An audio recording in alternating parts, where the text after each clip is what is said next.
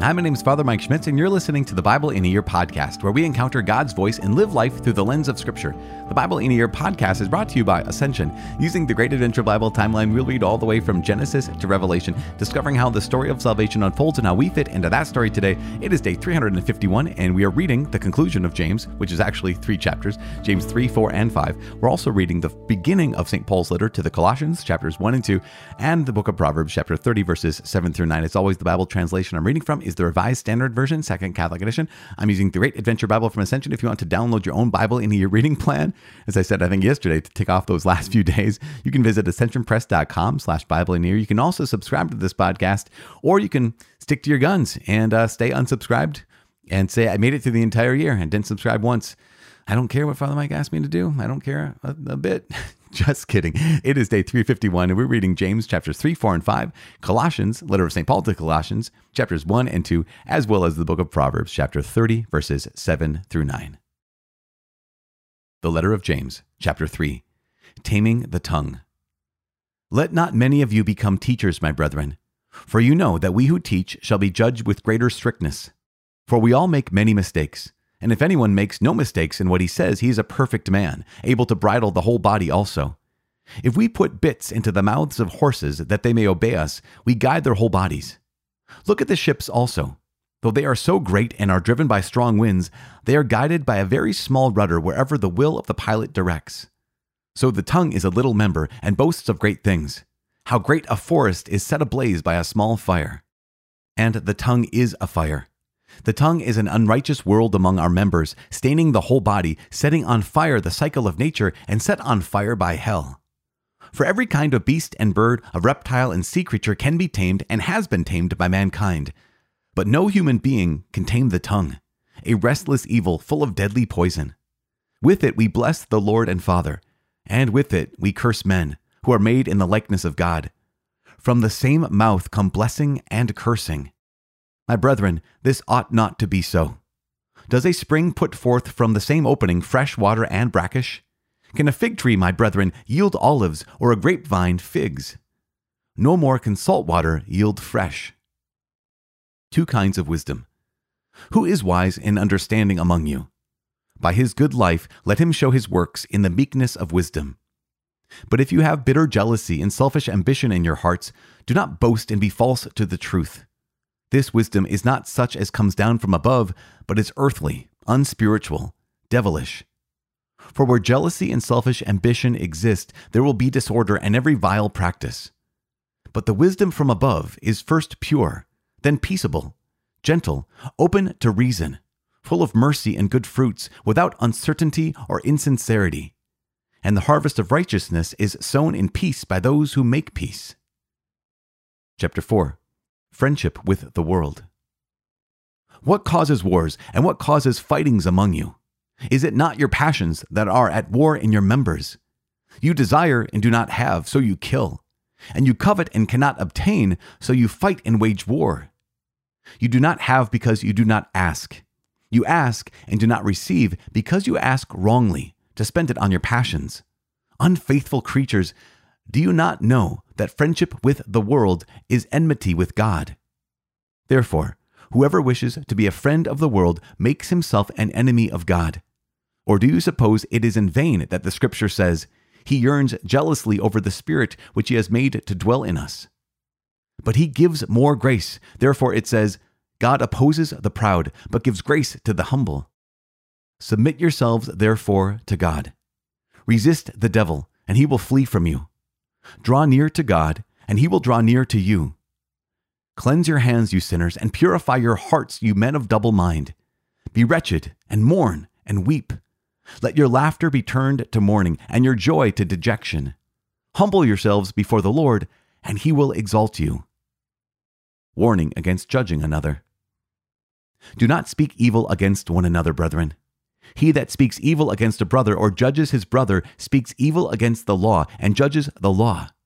But if you judge the law, you are not a doer of the law, but a judge. There is one lawgiver and judge, he who is able to save and to destroy. But who are you that you judge your neighbor? Boasting about tomorrow. Come now, you who say, Today or tomorrow we will go into such and such a town and spend a year there and trade and get gain. Whereas you do not know about tomorrow. What is your life? For you are a mist that appears for a little time and then vanishes. Instead, you ought to say, If the Lord wills, we shall live and we shall do this or that. As it is, you boast in your arrogance. All such boasting is evil. Whoever knows what is right to do and fails to do it, for him it is sin. Chapter 5 Warning to Rich Oppressors. Come now, you rich, weep and howl for your miseries that are coming upon you. Your riches have rotted, and your garments are moth eaten. Your gold and silver have rusted, and their rust will be evidence against you, and will eat your flesh like fire. You have laid up treasure for the last days. Behold, the wages of the laborers who mowed your fields, which you kept back by fraud, cry out, and the cries of the harvesters have reached the ears of the Lord of hosts. You have lived on the earth in luxury and in pleasure. You have fattened your hearts in a day of slaughter. You have condemned. You have killed the righteous man. He does not resist you. Patience in suffering. Be patient, therefore, brethren, until the coming of the Lord. Behold, the farmer waits for the precious fruit of the earth, being patient over it until it receives the early and the late rain. You also be patient. Establish your hearts, for the coming of the Lord is at hand. Do not grumble, brethren, against one another, that you may not be judged. Behold, the judge is standing at the doors. As an example of suffering and patience, brethren, take the prophets who spoke in the name of the Lord. Behold, we call those happy who are steadfast. You have heard of the steadfastness of Job, and you have seen the purpose of the Lord, how the Lord is compassionate and merciful. But above all, my brethren, do not swear, either by heaven or by earth or with any other oath, but let your yes be yes and your no be no, that you may not fall under condemnation. The Prayer of Faith. Is anyone among you suffering? Let him pray. Is any cheerful? Let him sing praise. Is any among you sick? Let him call for the elders of the church and let them pray over him, anointing him with oil in the name of the Lord. And the prayer of faith will save the sick man, and the Lord will raise him up. And if he has committed sins, he will be forgiven. Therefore, confess your sins to one another, and pray for one another, that you may be healed. The prayer of a righteous man has great power in its effects. Elijah was a man of like nature with ourselves, and he prayed fervently that it might not rain, and for three years and six months it did not rain on the earth. Then he prayed again, and the heaven gave rain, and the earth brought forth its fruit. My brethren, if anyone among you wanders from the truth and someone brings him back, let him know that whoever brings back a sinner from the error of his way will save his soul from death and will cover a multitude of sins. The letter of Paul to the Colossians, chapter 1, salutation. Paul, an apostle of Christ Jesus by the will of God, and Timothy, our brother, to the saints and the faithful brethren in Christ at Colossae. Grace to you and peace from God our Father. Gratitude for the Colossians' faith. We always thank God, the Father of our Lord Jesus Christ, when we pray for you, because we have heard of your faith in Christ Jesus and the love which you have for all the saints because of the hope laid up for you in heaven. Of this you have heard before in the word of the truth, the gospel which has come to you, as indeed in the whole world it is bearing fruit and growing. So among yourselves, from the day you heard and understood the grace of God in truth, as you learned it from Epaphras, our beloved fellow servant. He is a faithful minister of Christ on our behalf, and has made known to us your love in the Spirit. And so, from the day we heard of it, we have not ceased to pray for you, asking that you may be filled with the knowledge of his will in all spiritual wisdom and understanding, to lead a life worthy of the Lord, fully pleasing to him, bearing fruit in every good work and increasing in the knowledge of God. May you be strengthened with all power, according to his glorious might, for all endurance and patience with joy, giving thanks to the Father who has qualified us to share in the inheritance of the saints in light. He has delivered us from the dominion of darkness and transferred us to the kingdom of his beloved Son, in whom we have redemption, the forgiveness of sins. The supremacy of Christ. He is the image of the invisible God, the firstborn of all creation. For in him all things were created in heaven and on earth, visible and invisible, whether thrones or dominions or principalities or authorities. all things were created through him and for him. He is before all things, and in him all things hold together. He is the head of the body, the church. He is the beginning, the firstborn from the dead, that in everything he might be preeminent. For in him all the fullness of God was pleased to dwell, and through him to reconcile to himself all things, whether on earth or in heaven, making peace by the blood of his cross. And you, who once were estranged and hostile in mind, doing evil deeds, he has now reconciled in his body of flesh by his death, in order to present you holy and blameless and irreproachable before him provided that you continue in the faith, stable and steadfast, not shifting from the hope of the gospel which you heard, which has been preached to every creature under heaven, and of which I, Paul, became a minister. Paul's sufferings and ministry. Now I rejoice in my sufferings for your sake.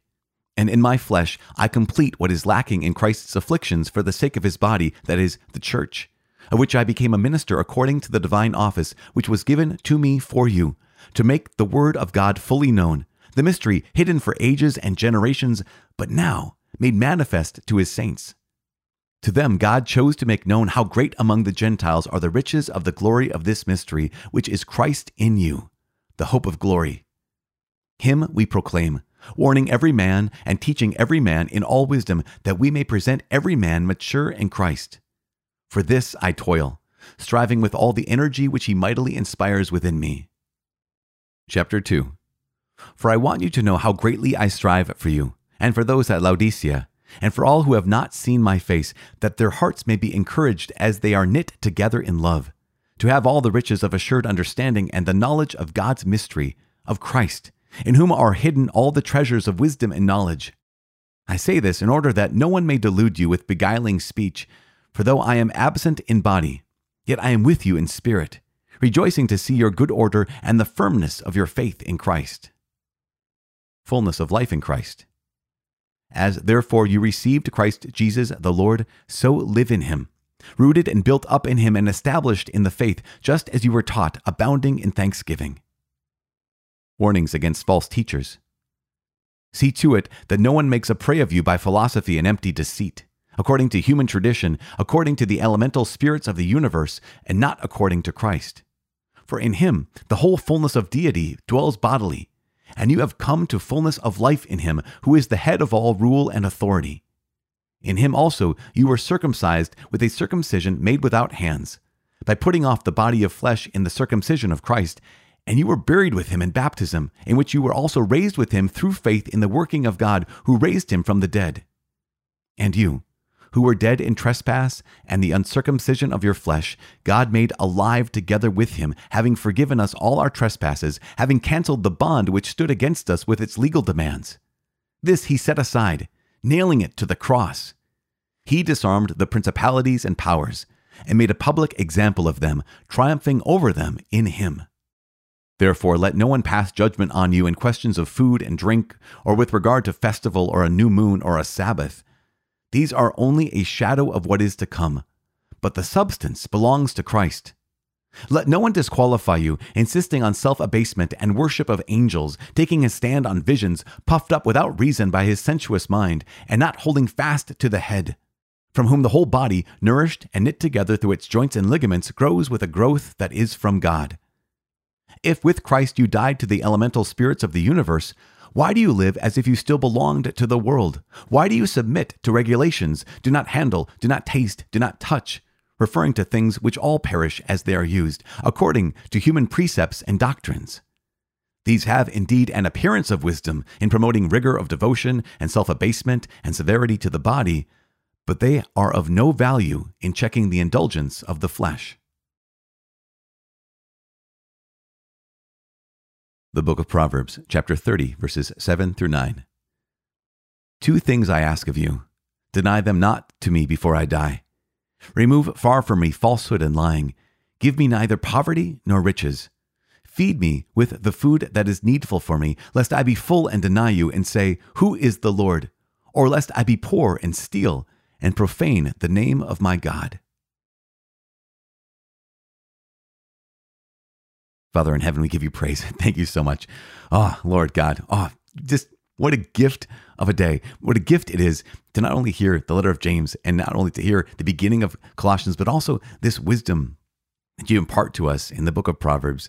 Thank you for journeying with us all of these, our entire life, Lord God. You never abandon us. You're always with us. You're always completely present to us. In this moment, Lord God, we trust you.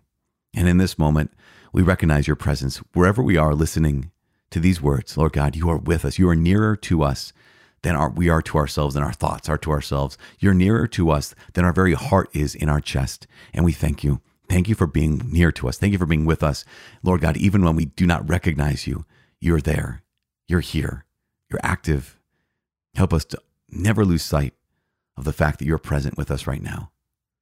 For with you, every moment is right now. In Jesus' name we pray.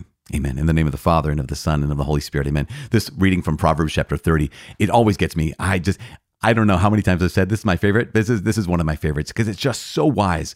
It, it has a knowledge. You know, one of the things when we come to know Jesus, I remember someone telling me this that first two movements of conversion are a distrust of self and a trust in the Lord. And I think that's so wise. A distrust of self meaning, no, I know I'm broken. I know that I man, gosh, Lord, you give me a chance and I will turn on you. In fact, there was a man named St. Philip Neri.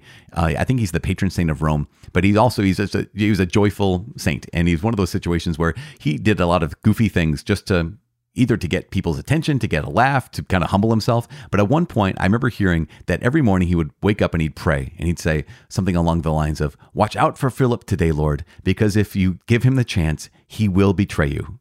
And there's something about that that's so clear here in Proverbs chapter 30. Two things I ask of you deny them not to me before I die. Remove far from me falsehood and lying. Here's the big thing give me neither poverty nor riches. Just give me what's ever needful for me. Feed me with the food that's needful for me, lest I be full and deny you and say, Who is the Lord? And that happens to us, right? We we get so full, we're, we're confident in ourselves, like, Oh, no, I don't need God because I'm taken care of. Or lest I be poor and steal and profane the name of God. Basically, here's the, the author here of wisdom saying, I know myself. I can't be trusted.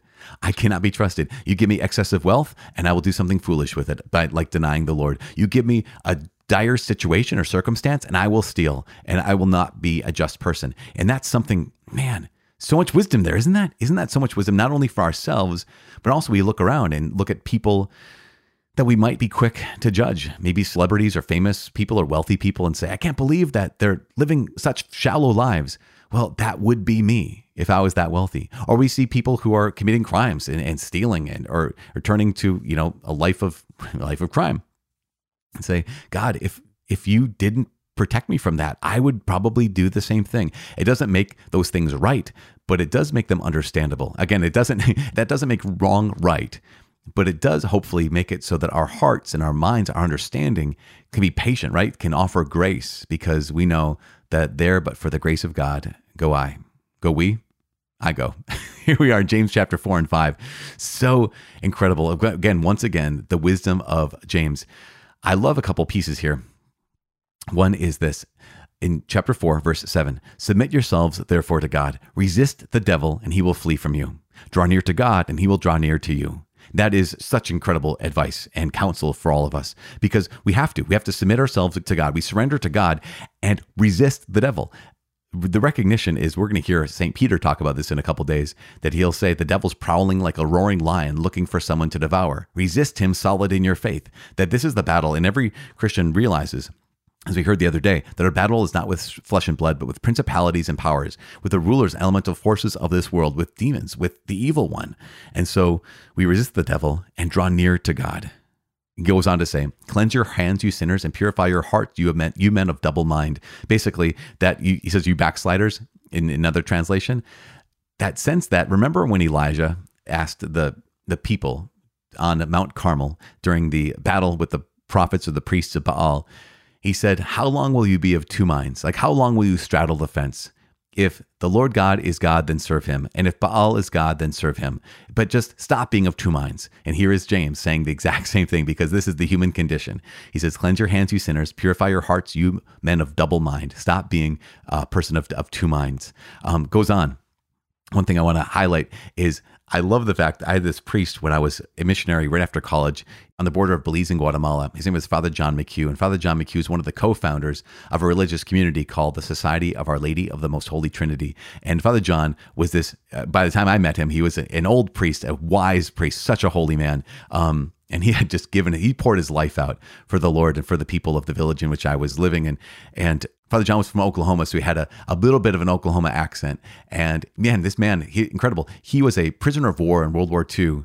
Uh, his plane was shot down, and he just incredible story. But he would always say, Lord willing. That's what I always say. You know, God will, Lord, you know, he didn't say God willing. He said Lord willing. Lord willing. He never he said, Father John, I'll see you tomorrow. Lord willing.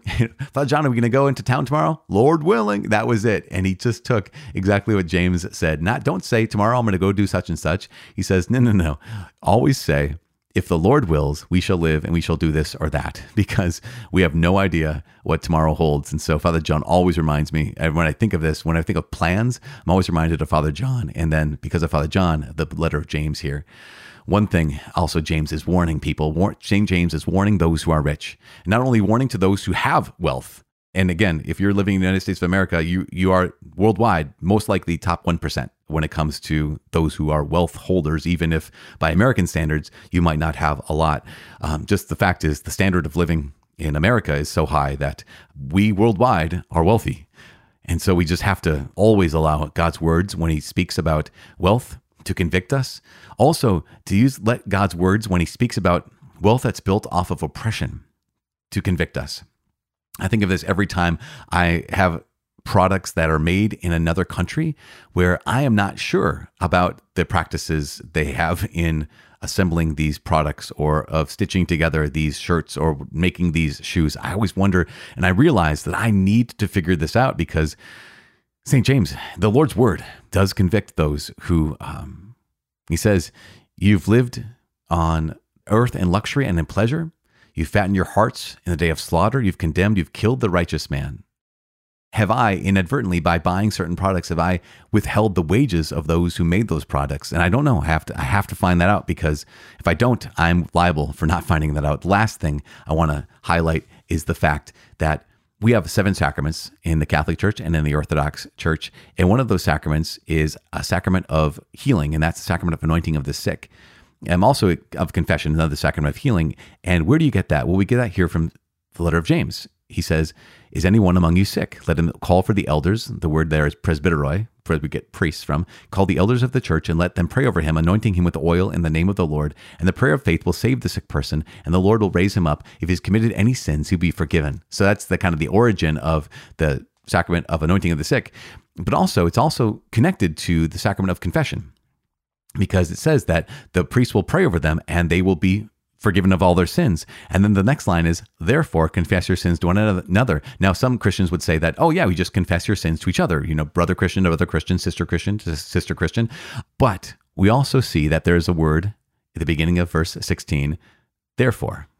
And so, as James is writing about calling the presbyteroi, calling the priests of the church to anoint this man with oil, and that his sin is going to be forgiven, it says, Therefore, confess your sins to one another and pray for one another that you may be healed. So, this is all in the context, that confession is in the context of the anointing or in the context of healing through the hands of the, the priests or the elders of the church. Now, again, not making a point, just making a point. Um, lastly, here's St. Paul's letter to the Colossians. And there is a piece in St. Paul's letter to the Colossians that is just incredible. I mean, obviously, St. Paul is manifestly pointing out the fact that Jesus Christ is preeminent, that he is the one through whom and for whom everything is made. And it's just so powerful. And we can't dwell on that too much because it's just, it's the key. Jesus is the one through whom and for whom all things are made. But in his letter to the Colossians, chapter 1, verse 24, St. Paul says these words that are very intriguing, mysterious. He says, Now I rejoice in my sufferings for your sake. And in my flesh, I complete what is lacking in Christ's affliction for the sake of his body, that is the church. And we have to ask the question okay, what is lacking in Christ's suffering? What's lacking in Christ's afflictions? And the answer is nothing. They are sufficient for our redemption. John Paul II, he's, he's talked about this and he said, no, no, there's nothing lacking in the sufferings of Christ, but, but that you and I might be able to participate in the redemptive work of Jesus Christ in this world, Christ extends to us a particle of his cross that we might bear it with him. And that's what Paul's writing about here. I rejoice in my sufferings for your sake, and in my flesh I complete what is lacking in Christ's afflictions for the sake of his body, that is the church. And that's one of the one of the, the points of suffering that has been redeemed. It's been transformed. That when we suffer in Christ, we participate in the redemption of the world. Again, not because his suffering was insufficient, it was completely sufficient. Jesus Christ suffered once for all, but that you and I might have the honor, the dignity, the privilege of participating in his redeeming work. Jesus Christ offers us, he gives us a share, a particle of his cross, that we might participate in his work of redemption, which is just incredible. And that's the truth that we just need to to recognize, especially for those of us who suffer, for those of us who um, find ourselves in places of deep and profound suffering. We might not know why this is happening, but we do know what to do with it. To unite it to Christ's suffering and say, Lord God, use this Jesus used this for the salvation of the world, for the Father's glory, and that this world may be transformed into the kingdom of God among us. That's what we're praying for. And I know that so many of you right now are in a place of suffering. And so I am praying for you. Please, please pray for me. My name is Father Mike. I cannot wait to see you tomorrow. God bless.